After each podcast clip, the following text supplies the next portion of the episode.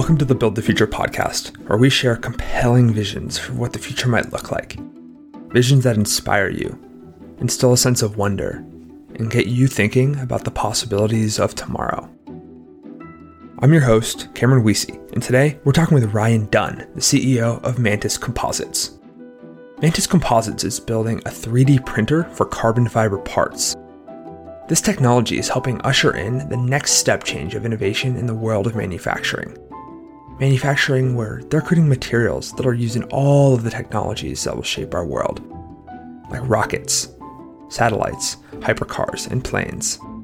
This technology is literally helping build the future, which is why I'm so excited to have Ryan with us today. Ryan, welcome to the show. Thank you, Cam. Good to talk to you. So on this on this podcast, we're aiming to share the compelling visions of the future and the stories of those like you who are building it. Can you tell us a little bit about what you're what you're trying to build with Mantis? Yeah, so fundamentally what we're trying to do at Mantis is allow for a step change in what we can do from a physical technology perspective, how we can make things go faster or use less energy when they're moving. Fundamentally, if you if you look back over time we define ages right? So there's materials ages bronze age iron age stone age and then there's also manufacturing ages right? Industrial age and we kind of go through that. And as you mentioned earlier what we're doing from a fundamental perspective at mantis composites is carbon fiber 3d printing right? We've developed methods that we can use to produce extraordinarily high performance parts that are not otherwise available. But what we're really trying to accomplish is providing another tool for one of these step changes. Something where we go from, you know, a manual process that can produce fairly simple parts to a highly automated process that can produce incredibly high performance parts that really enable another generation of machines and of transportation. And we're doing that using the technology that you described, carbon fiber 3D printing. Uh, and it's really tailored in order to to produce that kind of step change. What might that step change look like? What what are the things that we'll be able to build in the future? Sure. So you know, usually when we're when we're looking at new materials or new manufacturing processes, frequently what they are accomplishing is not a a change in what can theoretically be made, but rather a, a change in what can be made and operated economically right? So something where instead of saying, all right, it's going to cost $1,000 for me to get, you know, a helicopter that crosses a city, and that's, you know, not an economical thing to be doing on a daily basis, you can say, all right, well, now we can make a machine that is light enough, that is inexpensive enough to manufacture, that is easy to replicate, so that our operating costs and our initial purchase costs are uh, such that you can actually operate it in the way that you can use it on a daily basis, right? That's sort of going down the you know uh, unmanned aerial mobility, manned aerial mobility, depending on which kind of form we're talking about direction. But there's a lot of directions like that, right? You see that in satellites, you see that in rockets, you see that in a lot of different areas. And so fundamentally, I think if you want to look at you know what is that step change what's that next generation going to look like for you know what we're doing and also for a lot of different technologies the question is you know what is that bleeding edge right now that is really cool, but you think, you know, there's no way that's ever going to really affect me. And what kind of technologies exist today or getting developed today or could I develop that will bring all of those bleeding edge technologies that seem ridiculous now and bring them into a realm where they're actually affecting somebody's daily life. And so I think that that's really where you frequently see those see those step changes.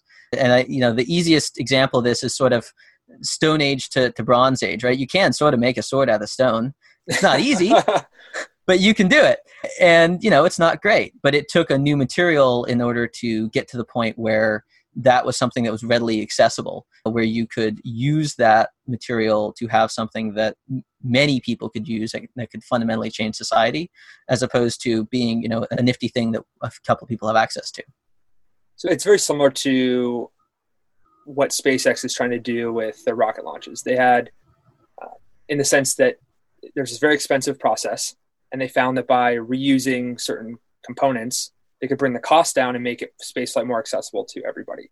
So what you guys are doing is making certain components of certain technologies to bring the cost down, so that you and I will, like as normal civilians, will be able to use those sorts of things, right?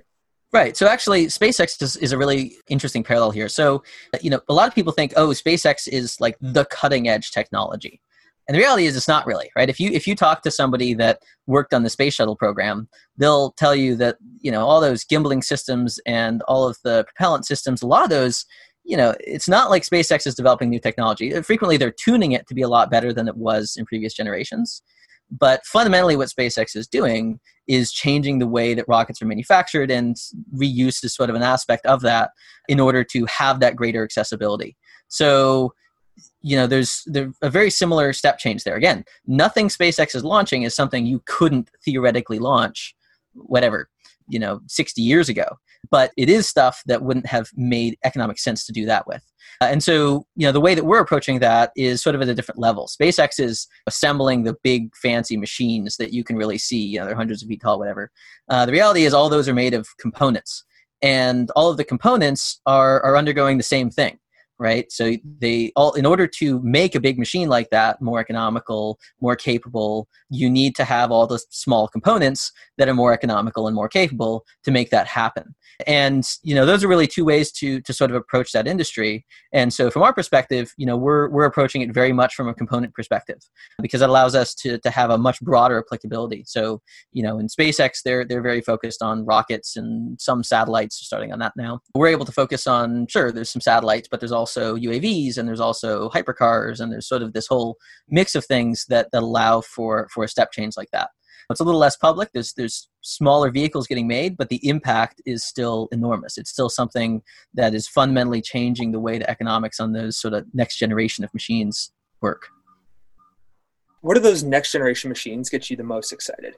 Because right now everyone is very hype on the SpaceX launch, but I know as someone who is on the forefront of hard technology, there's got to be other things that you're you're looking at and you're saying, "Oh my god, that's so cool." What are some of those things? Yeah, so I, I think that right now there's there's probably three areas that I'm most interested in. Not putting them in any specific order and also not assigning a probability of success to any of them. You know, the reality is that there's there's always areas where, you know, there's a startup that's really pushing it.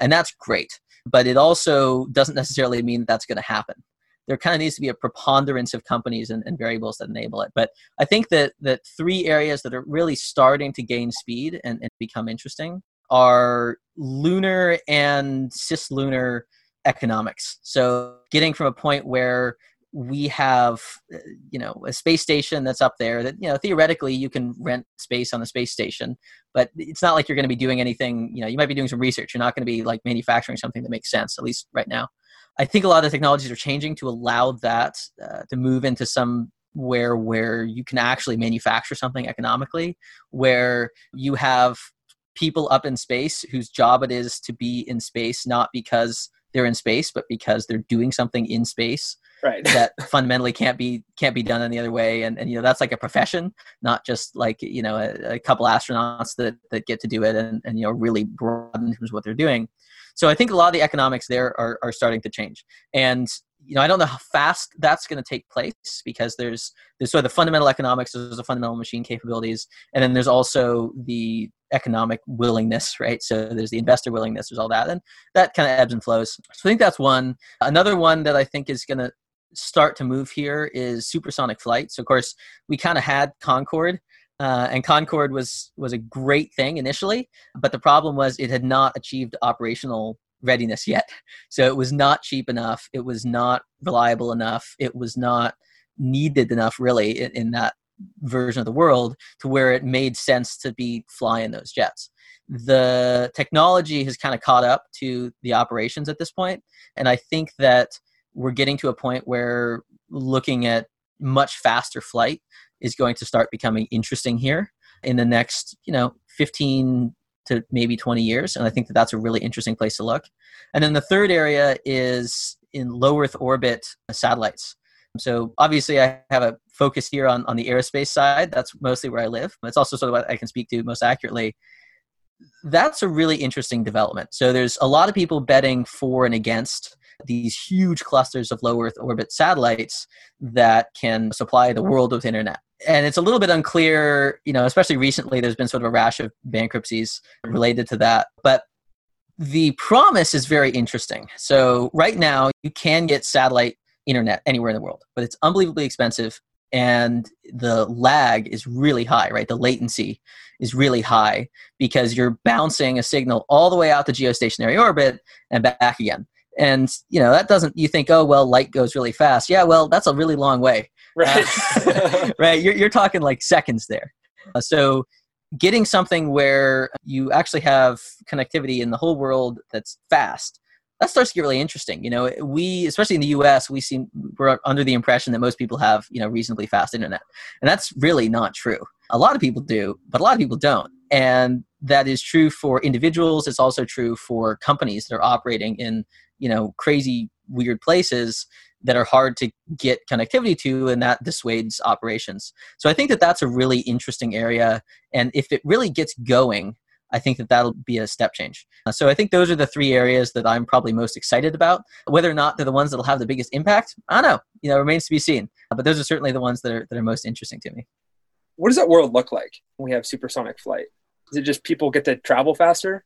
So the short answer is yes, but the the implications are broader than that. So fundamentally throughout history, the speed at which we've been able to communicate has governed a lot about what can and can't happen and the internet has solved some of that but i think one of the one of the fallouts that we'll be looking at for a long time from coronavirus is that working entirely remotely and on the internet isn't the end all be all you can't do everything on the internet and so yes that has had an enormous impact on how we work and the speed at which we can work but fundamentally there are a lot of things that still need to happen face to face to some degree for a whole variety of reasons.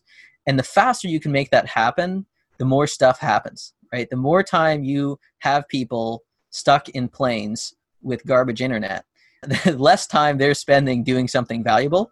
Uh, and the less time, the less willing they are to do that, also, is the other aspect of it. So, you know, I travel usually 50 to 60% of the time for work.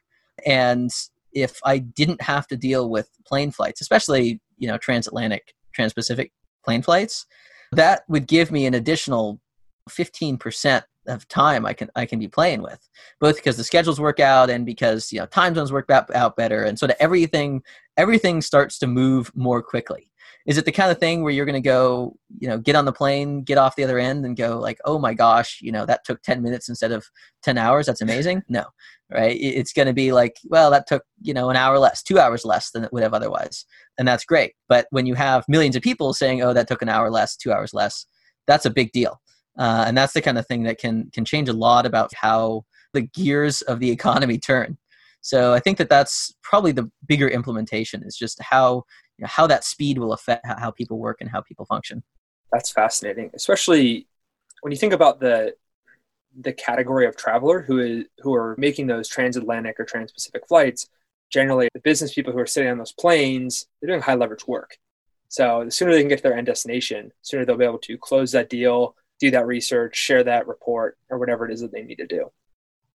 Yeah, no, that's absolutely true. You know, there's always an argument to be made that executives don't necessarily do as, you know, as much as the people on the ground or whatever that is. But the reality is those people are still getting stuff done.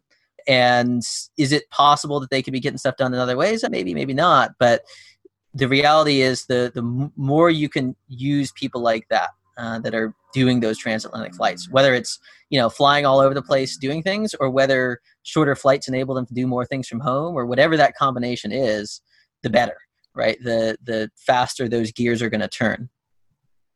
And one of the other things I want to talk to you about is can you explain like what is so great about carbon fiber? What is that going to do for us? So so that's a really good question. I'm actually going to answer that as it relates to composites overall, right? So okay. you almost never see carbon fiber as just fiber, right? It's it's basically a yarn. There's a couple applications for it as you know just a raw thing, but it's almost always used with a resin, right? Some something that binds it together. So the cool thing about that is it basically allows you to cheat. So fundamentally, the reason the materials fail is because there's some crack, right? Some some start of a failure in that material, and then that expands throughout the material composites allow you to take a material, turn it into a bunch of fibers, so that if you know one fiber fails, it, that crack doesn't propagate through the rest of the, the material. And then all of a sudden, you're kind of cheating because if you have one fiber fail, the entire material doesn't fail.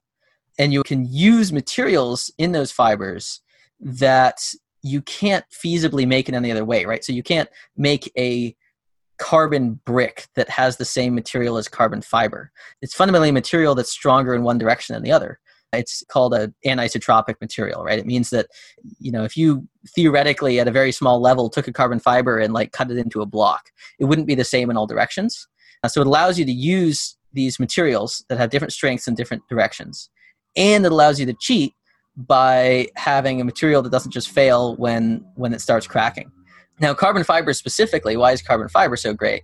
Well, carbon fiber is really great because it allows us to take advantage of a type of bonding that's very challenging to get in, in other ways, right? So, having that sort of continuous carbon fiber bond, right, where carbon fi- carbon atoms can bond to a bunch of other carbon atoms and they can do that essentially indefinitely. That's what gets you insane materials like the graphenes and the carbon nanotubes. But essentially, carbon fiber is structured in a, in a similar way. And so it allows you to access that type of bonding in a way that you can make stuff out of. Because before carbon fiber existed, you couldn't, you know, we knew that that was a strong bond. We knew that that was something that was going to be a great material if we could turn it into a material. It's sort of where, you know, graphene and carbon nanotubes are now. It's like, all right, we know in theory that they're great materials and we've made some, but the connection between you know where we are now and like a block of graphene that you can use for something it's just not there. So carbon fiber was sort of an initial step like that. It allowed us to use these materials that already exist and sort of cheat with with the composites. What was that moment where i went from oh carbon fiber is this theoretical thing like carbon nanotubes or the graphene are right now? Like when was that switch to oh we actually know how to apply this or we can create it yeah, so realistically, that was about 50 years ago. Okay. Uh, it's hard to pinpoint sort of exactly when that was happening because composites has been around for quite a while. So what sort of happened is we could produce carbon fibers poorly before yeah. we got to the point where we could produce them well. So like, you know, the first Edison light bulb used a carbon fiber in it. But if you hmm. tried to make a you know material structural material out of the light bulb filaments, it would have been worthless. So about 50 years ago is sort of when our manufacturing uh, processes started to switch over to the point where carbon fiber we started looking at it going, oh, okay, this is this is competitive.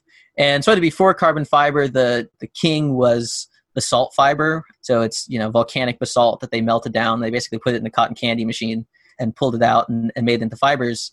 And that's still remarkably close to carbon fibers. I mean, it's not it's not quite there. It is in a couple applications, but you know that it sort of happened 50 years ago that that changeover happened and of course basalt came from glass fibers fiberglass which is still of course used in a lot of different places so it's, it's always been this sort of evolution uh, and you've kind of gotten this continuous improvement in properties over time and, and shift happened about 50 years ago for carbon fiber so if the shift happened 50 years ago why is the technology that you guys are creating just now starting to come about? Yeah, so there's a few answers to that, but the the easiest one is that industrial components got a lot cheaper. So, you know, what I've said before is if you really wanted to build our printer 40 years ago, you probably could have. It would have been astronomically expensive. And there's no way that the economics would have worked out to have that be the thing that you're using to produce your your parts. Ah. So what sort of happens starting sort of you know 2005 to 2012 was a lot of industrial components started to get a lot cheaper. So all of a sudden, you know, yeah, sure, if you want to make some really simple thing, it was cheap enough to do that. But now you could say, all right, well, we're going to make a five axis machine you know, a machine that can really access a lot of different places, a lot of different angles, and that's going to be cheap enough in order to be economically feasible an application. So for us, what we're fundamentally doing is using material that's been around again for like 50 years, but we are making components that you couldn't previously make out of that. So prior to to sort of what the technology we're working with, you could make big sheet structures. So you know the outside of an airplane, the fuselage for an airplane, the airplane wing, you know, whatever that sort of really big flat structure is. But if you want to make some intricate component, that was very, very challenging. Uh, it was either very expensive or essentially impossible. And the problem is that most of the really high performance machines have to have a lot of intricate components. So you can take a lot of the weight out. You can get a lot of the performance by changing the outside shell, but you still have anywhere between 30 and 40% of those machines by weight that's made out of metal. And the reason it's made out of metal is because it's impossible to make that part or it's not economical to make that part out of something else. So what we are doing is we're applying a lot of these sort of new age industrial controls that are a lot cheaper and, and more easily accessible to a material in a way that allows us to make much more complicated, intricate components that can replace a lot more of the metal than previously we could with the same material. Sweet. Can you tell me about some of the parts that you guys have replaced and some of the applications of the technology you're creating? Yeah, so it's going to sound mundane, but a lot of what we do is combining big parts, brackets, clips, fixtures, right? That's that's a lot of it. And the reality is that that makes up a lot of weight in a in a high performance machine. So, you know, when you have to attach the skin of a wing to whatever the frame is, the hydraulics, the cabling, whatever it is that's running inside that structure, that adds a lot of weight and that's the kind of thing that we are frequently working on. And there's also a lot more esoteric applications. So carbon fiber has a really low thermal expansion, so you can heat it up and cool it down, and you can really tune in how much it shrinks or expands when it's doing that. And so a lot of times we'll be focusing on making you know some kind of component for a satellite that has to be very thermally stable, right? So if it heats up or cools down, nothing you know no none of the optics warp around none of the antennas warp around and you can you can get the same lock on whatever it is you're trying to focus on on the ground using that there's a bunch of applications like that but those are those are sort of common applications that we're dealing with and to kind of put a scope on the kinds of parts we're doing this is, this is always a, a fun thing for me to think about you know if you look at like the saturn v rockets that were bring people to the moon most of the parts in there were taking maybe 50 Gs, right? That means that they were vibrating around, and you know, the peak of that vibration, the most acceleration they took was you know 50 50 Gs, where it's like 50 pulls of gravity that, that are pulling it away. You know, maybe the astronauts took a peak of uh, seven seven Gs, something in that neighborhood. To put in perspective where that bleeding edge is now, the highest G load we've had on the part that we made was 286 Gs wow. sort of that bar has just moved massively. And kind of going back to the point I was making before, that that cutting edge never really stops evolving. It's a question of, you know, how can we bring that cutting edge down to something that affects your daily life? So a lot of what we're trying to do is take those applications that where you're getting 200 whatever G's and give a part to the customer that allows them to start to bring that cost down allows them to put that in an application that is actually you know usable and, and really starts to, to change what's happening at sort of an economic and, and global scale can you talk about any of the the work you guys are doing now with what sort what sort of companies you're working with what sort of applications you're you're seeing yeah. your, your parts so most of the companies we work with are large aerospace companies, and that's a really interesting market. So it's challenging for me to discuss specific ones and specific applications, but one of the most interesting things about that market is that there's not that many companies. Yeah, it depends on how you skin the cat, but there's probably anywhere from 20 to 30 big players in aerospace in the world. And that's, you know, that's kind of that right? When you when you really look at the the companies that are making the vehicles that you think about right? The planes the satellites whatever it is. So from our perspective a lot of what we end up doing is looking at ways that we can expand what we're offering to those customers within what they do as opposed to you know how is it that we can that we can find a new customer? Because frequently you know we have we have some amount of project you know some development project whatever it is with almost all of those those major players. The question is how can we work with that customer to find a new interesting area which of which there's many right? Those those companies are enormous. So it's not like if we have one development program here then yeah, doing something over there. Uh, so in terms of who our customers are you know you can look at a list of big aerospace companies and probably have a pretty good idea what that what that list looks like but the interesting thing is you know where we go within those within those companies so a big focus area for us has been military uavs satellites, specifically sort of medium to larger satellites for, for sort of the short term. And then also some on the on the hypercar and, and high performance automotive front. So you know that's really the, the kind of vehicles that we're targeting most, but we're we're not really limited to that, that exclusively. If, if you're working with kind of most of the big players, there may be some conflicts of interest if you're working with different kind of governmental organizations. Has that been been a challenge for you guys? Well, the sh- short version of that is frequently it is a problem, but it's also, you know, a lot of that is codified. The question is, you know, why is it codified that way? And how do we make sure that we are following that? So, one of the most challenging aspects of sort of any defense department around the world, any commerce department around the world, and you know, depending on the government, there's a bunch of other organizations that get involved. Is where do we set the bar at what we don't permit to be exported uh, and what we do? It's it's really easy to think, you know, okay, well, there's commercial stuff and there's defense stuff, and those are you know two separate entities. But the reality is they're not. So the technology that went into the space shuttle came from defense, and the technology right. that was developed in the space shuttle program went back into defense. So, you know, let's take the tile from a space shuttle. Is that a defense product or not? Right. Well, you know, that's challenging. And and it's very challenging to do in a way that doesn't limit innovation, but conforms with sort of the the goals that that government has internationally right? So we're trying to avoid weapons from going to somebody that is going to use them irresponsibly, but we're also trying frequently to help the the societies that we don't want to have those weapons innovate in ways that give them access to larger economic levers that they can use to you know help their populace. So from our perspective, there's sort of two ways that we get involved in that. So you know the first way is when that gets codified, we make sure we understand not just what those what that is, but also the reasoning behind it. Because there's always you know gaps and loopholes. Right. But our goal is not to you know find that.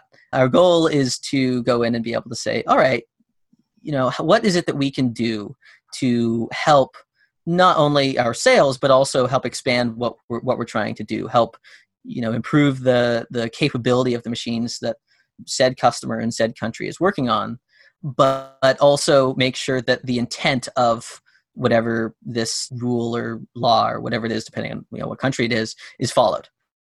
So that's sort of one side of it. And the other side of it is when we see areas where that's getting challenged, which is frequent.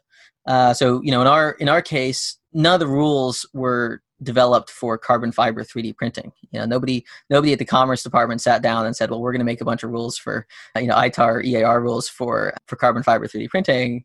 So a lot of what we'll try to do in that case is all right, you know, let's try to follow the intent. Let's also see if we can interface with the people who are setting these and make sure that they kind of understand what we're doing and why we're doing it and make sure that the future goalposts get set up reasonably. So, you know, frequently you are, it's tempting to say that, let's say, a really big company like a Lockheed Martin you know they're doing the same kind of thing at a much much larger scale. And it's really tempting to say oh well you know lockheed martin is just out there or you know boeing or, or spacex whoever it is they're just out there lobbying trying to get their weapons sales and that's all they care about. That's usually not the case right? Usually they're trying to make sure that those policymakers are educated in terms of the decisions that they're making. And sure they have they have a horse in the race but it's not like they're unnecessary right? That that involvement is critical. And fundamentally those companies don't benefit from an extraordinarily unstable world. Uh, you know no no company wants instability everywhere. It's in their benefit in, in some ways and in some forms but the idea that you know a defense company is going out and, and just trying to promote chaos look there's a few in the past that have done that. And the short version is that those are historical companies, not current companies.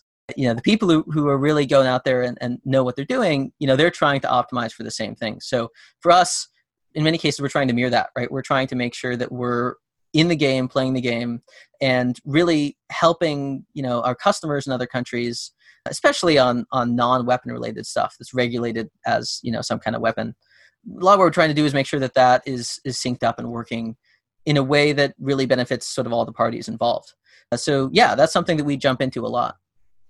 Seems to be one of the challenges in some of this forefront innovation is it's also new and it's uncharted territory and you have i guess a lot of it does fall under this defense category right so anyone who is like any of the big aerospace companies any of these research labs that are doing something leading edge won't that stuff generally get classified or bucketed as you know things that should stay within the, the country it was created in Sure, and that's what happened to the internet. So, yeah. you know, if you remember, right, the internet was a DARPA project. It started out as ARPANET, and through a lot of work by a lot of people, it was eventually released in a way that we can use now. Right, we're talking yeah. over it right now, and that's because a lot of people put a lot of time and energy into making sure that it didn't end up being a defense thing forever the the fighting force against that is when people see something like you know ARPANET, they frequently only see the the defense applications, uh, and that's really challenging because if you only see the defense applications of something and you go and you know you go and talk to your your congressman or your senator or you know whatever whatever you're doing you're speaking out online about it you're making it less likely that that will ever benefit people in the future. Yeah. So there's that problem. And the other problem is it doesn't encourage, especially companies and organizations within the Defense Department, to talk about stuff. Yeah. So, you know, it doesn't encourage uh, declassification of, of things that really shouldn't be classified because the problem is if you, you know, declassify something and then all of a sudden there's, you know, a huge outrage, well, all of a sudden you've just deleted all the future benefits of that, right? It's really hard to, to manage that in a way that is productive uh, for everyone. And so within the sort of realm of classification, that's always the fight, right? We want to make sure that that we don't turn this into sort of a, a PR disaster for whoever's involved. But we also kind of want to make sure that that this is ultimately it's a government thing, right? The government's trying to do something that is beneficial to the people that they serve. Yeah. And there's always sort of this six to one half dozen the other. How do we manage that classification? And of course, there are programs that need to be classified, right? There's that system exists for very good reasons. Yeah. But a lot of it doesn't necessarily. And the decision, you know, of course, this is not a decision that I'm making or a decision anybody usually in private industry is making, but a decision that you know people at the Defense Department or the State Department are, are making is you know how do we how do we manage this in a way that that's really beneficial both to you know our direct needs and also to to the government overall, and that's a hard decision to make. One of the other things I want to I'm very curious about is what does the investment space look like for for some of these forefront technologies? When the the return is so far ahead in the future and everyone is clamoring to invest in the latest SaaS application or e-commerce play. Can you tell me a little bit about your experience with that? So I'll sort of start off by I, taking a whole look at, at the industry because to some degree, you know, what you touched on there is really important, right? There's uh, a lot of investors that are after the SaaS play. There's a lot of investors that are after the, you know, whatever it, programming, you know, some really fast non-hardware play. Mm-hmm. And that's not everyone. That is a specific group of investors, and it is a very large group of investors. It is realistically the majority of investors, but that doesn't mean that it's everyone. So, you know, it's rare that a software really fundamentally changes something to the degree where your payoff is enormous, right? It does happen. Don't get me wrong. It does happen, right? Microsoft, uh, Apple, right? Yeah, that kind of stuff does happen. But frequently, the technologies that really pay off are the hardware. So, like silicon chip manufacturing, that one paid off. yeah. Time, right? Bit, yeah. Aluminum, manufacturing aluminum, that one paid off big time. so, there are investors that recognize that the challenge is that it's very challenging to for investors to understand the full landscape. So it's really easy for an investor to go in and say, okay, you know, rockets are that's going to revolutionize something. Let me put money in a rocket company. The problem is that they're trying to do that with rockets, they're trying to do that with cars, they're trying to do that with you know, a whole broad range of stuff. And it's very challenging for them to understand what are the key things that need to be accomplished on that rocket in order to make it higher performance and make that step change possible. So, you know, we're kind of one of those companies, right? We're not making the rocket. We're not making the thing that is sort of directly related to that step change that you're thinking of. But we are something that's an enabling technology, right? We're we're mm. sort of fundamental to that. So the challenge for us is always connecting those dots, finding investors that we can that we can connect those dots with and that are willing to see that out. So it is true, right? Big hardware plays like this take longer. And, you know, fund structures that those investors have frequently have to be different than, you know, a software based fund structure in order to accommodate that. But those kind of investors are out there. It just means that, you know, my job as a CEO raising money is a lot more on the education front than it would be for for sort of a, a software company because most of those investors you know they kind of already know the inputs and outputs and how that's going to work there's a bunch of you know market adoption risk but it's not the the technical risk isn't there as much. Whereas for us there's a lot less market adoption risk right? If you can make something lighter and economical in the median term the outcome is practically inevitable right? You but the the question is you know how do i match that up with with what i'm seeing in the market and and with what those technological risks are and, and understanding those in a way that I can I can understand and, and, accommodate in my investment portfolio. So, you know, onus is on me in many ways to to make that to kind of conversation happen in a way that's productive. Very cool. How are you thinking about the the timeline when most people are fleeing to the the quicker wins? The like, let's go to Silicon Valley, let's go start a startup, let's go try and play that game but you've taken a different approach where you're you're kind of buckled in for the long haul. The technology you guys are creating may not really see itself out for another few, maybe like what, five, ten years. Yeah, that's a pretty that's a pretty hopeful assumption, right? In terms of realistically speaking, you know, there's there's payout opportunities at sort of that five to ten year standpoint, but the you know the really big implementation where you're seeing these step changes enabled by the technology that does take a long time because we're not yeah. you know we're not just waiting for for our technology to to catch up to what the customer requirements are we're also waiting for you know them to then develop the vehicle off of that that that gets through FAA approval or mm. you know mm. whatever approval body they need to get through and then you know then then is manufactured enough that it makes that change so yeah there's there's x opportunities in that 5 to 10 year time frame that are that are good but you know the full the full arc here is is a long one, and that's something you point out. So for for the timeline, right? So this this arc is going to take a while. How do you think about it? Because personally, like I struggle with that. How, how can I think 10, 20, 30 years out? Is that just something that's just like inherent to you? You're like, oh, this is kind of cool. I'm going to work on it for a while and just hack away, or yeah. So I think a lot of people are more challenged thinking in the long term and less challenged thinking in the short term. And for better or worse, I am the other way around. I always think long term first and frequently am blindsided by the short term. So, so, you know, from, from my perspective, how am I thinking about it? When I started the company, I thought, all right, fundamentally from a you know humanity perspective or from a high performance machines perspective what can i do to change to change this thing and then i kind of worked back from there and worked into a business model where the short term realities line up well enough that it makes sense that it's something that's investable that it's something that is is something that I can get employees behind and, and, founders behind and business partners behind. And you know, if you don't have all that, then you're doomed to failure. It doesn't matter if you make a great plan 100 years from now, you're not going to be alive to see it, and you know, right. you're never going to achieve it. So you know, you have to work work back from there. But I frequently am working in that very long term perspective and then kind of moving back from there.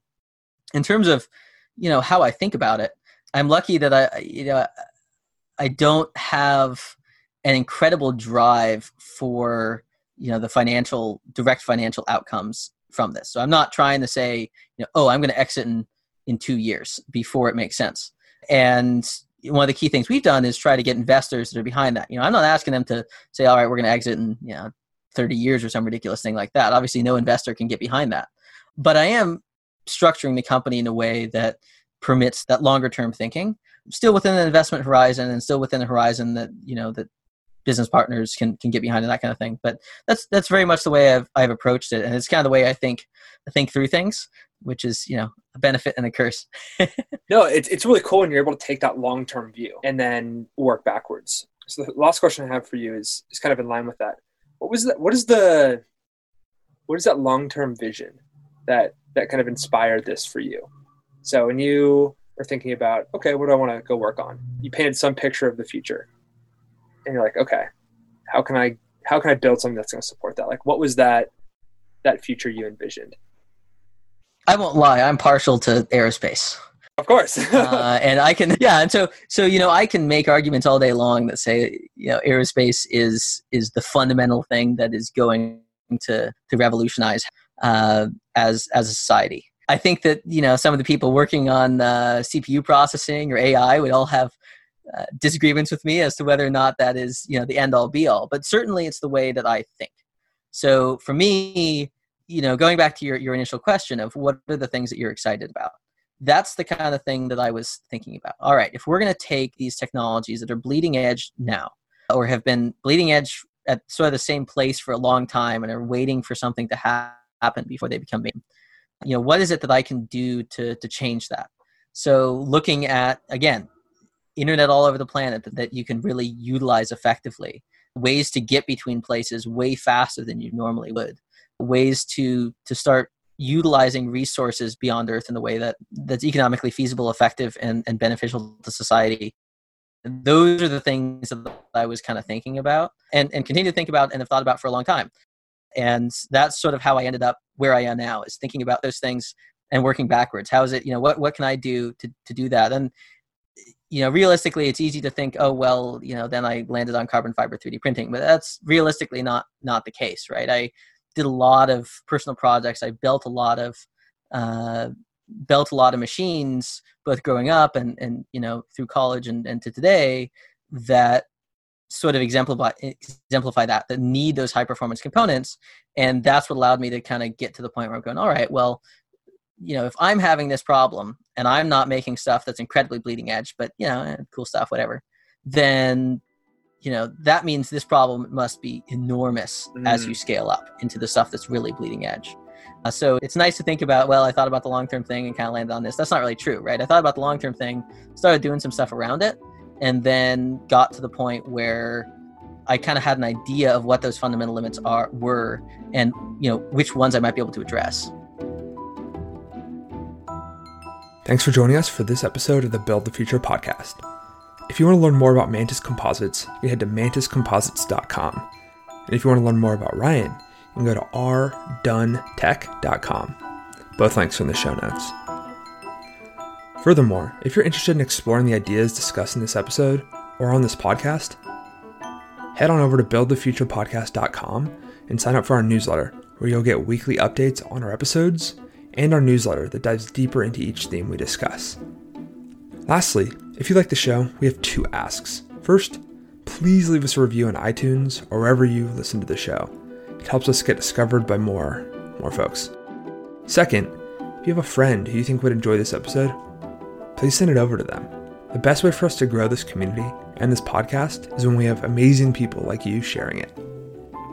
Lastly, lastly, if you have any feedback or ideas please reach out on Twitter at buildthe underscore future or email us at hello at buildthefuturepodcast.com. That's it from us. Until next time, go build.